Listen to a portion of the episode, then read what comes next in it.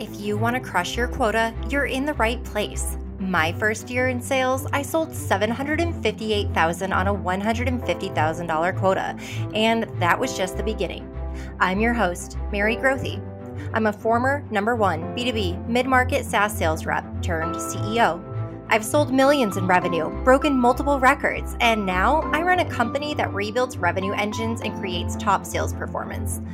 This isn't a show about achieving quota. This isn't about being okay in sales. This is about being number one and learning what it takes to crush your quota. This is a big topic that many people are interested about is how to avoid discounting in sales.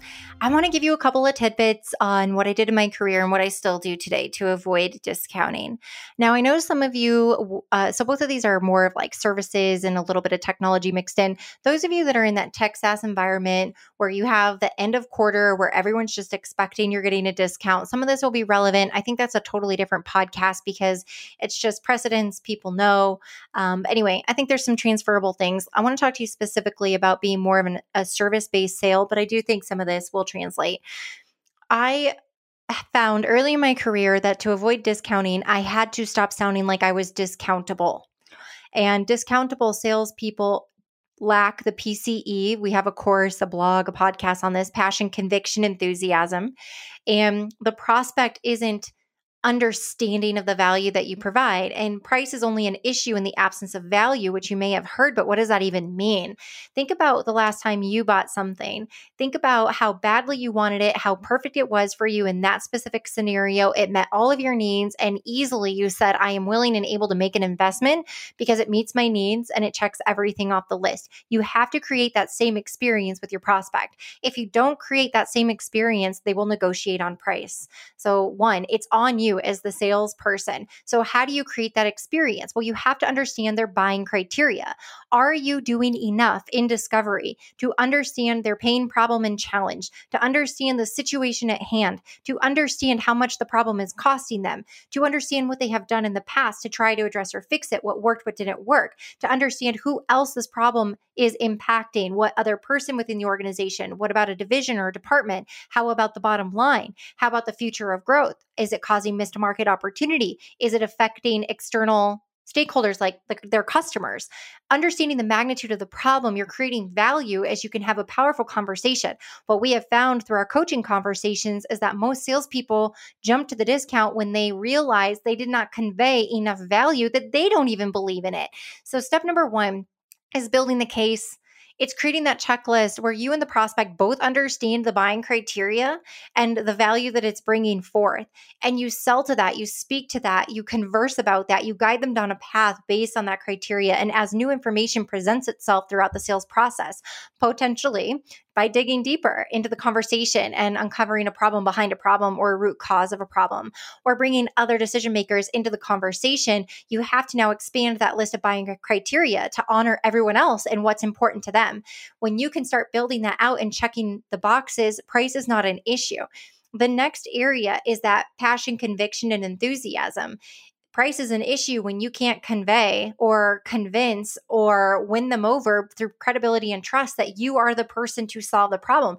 The gap where they may want to discount is again in the perceived value. Maybe they love your product or service and they're like, yeah, you know, but others can do this. You have to speak to differentiation. You have to create an almost a scarcity mindset, or you have to fill that gap for them to say why you're the only one that can solve the problem in this specific way. So then you have to differentiate yourself from the competition because a lot of times what will happen is they'll be okay, but then you show up very similarly to your competitor.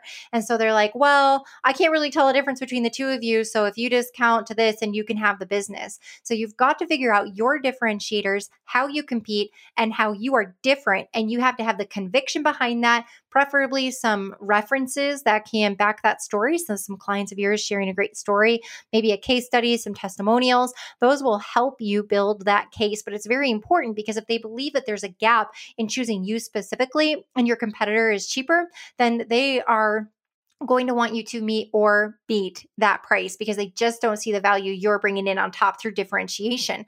So, differentiation is important. The third component is how you discuss the investment and how you discuss pricing.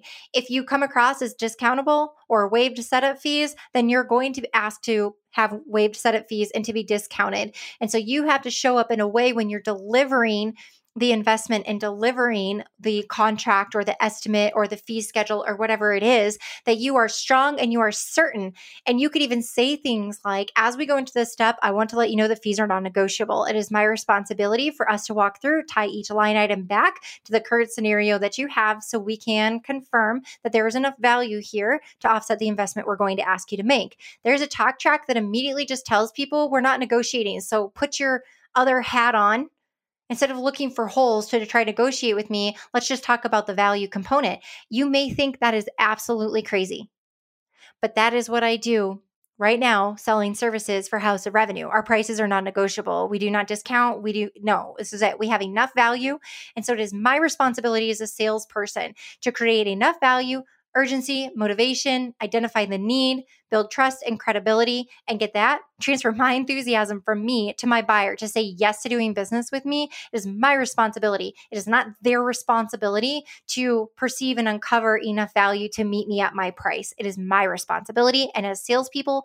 it is your responsibility. It is how you deliver comparing the price to the ROI or how much money you're going to save them or how much better their lives are going to be, or tying back the investment to how their lives are going to be better, the pains problems you solve, going into future state. Maybe their current problem is actually affecting their customers or it's affecting their ability to uh, capture more of the market or it's affecting their bottom line or it's uh, wreaking havoc internally on some internal personnel and making their lives terrible and they may run into turnover. Whatever the problem is, you tie that back to the money you're asking them to spend spend because then it's undeniable. Now you're not talking about dollars and cents.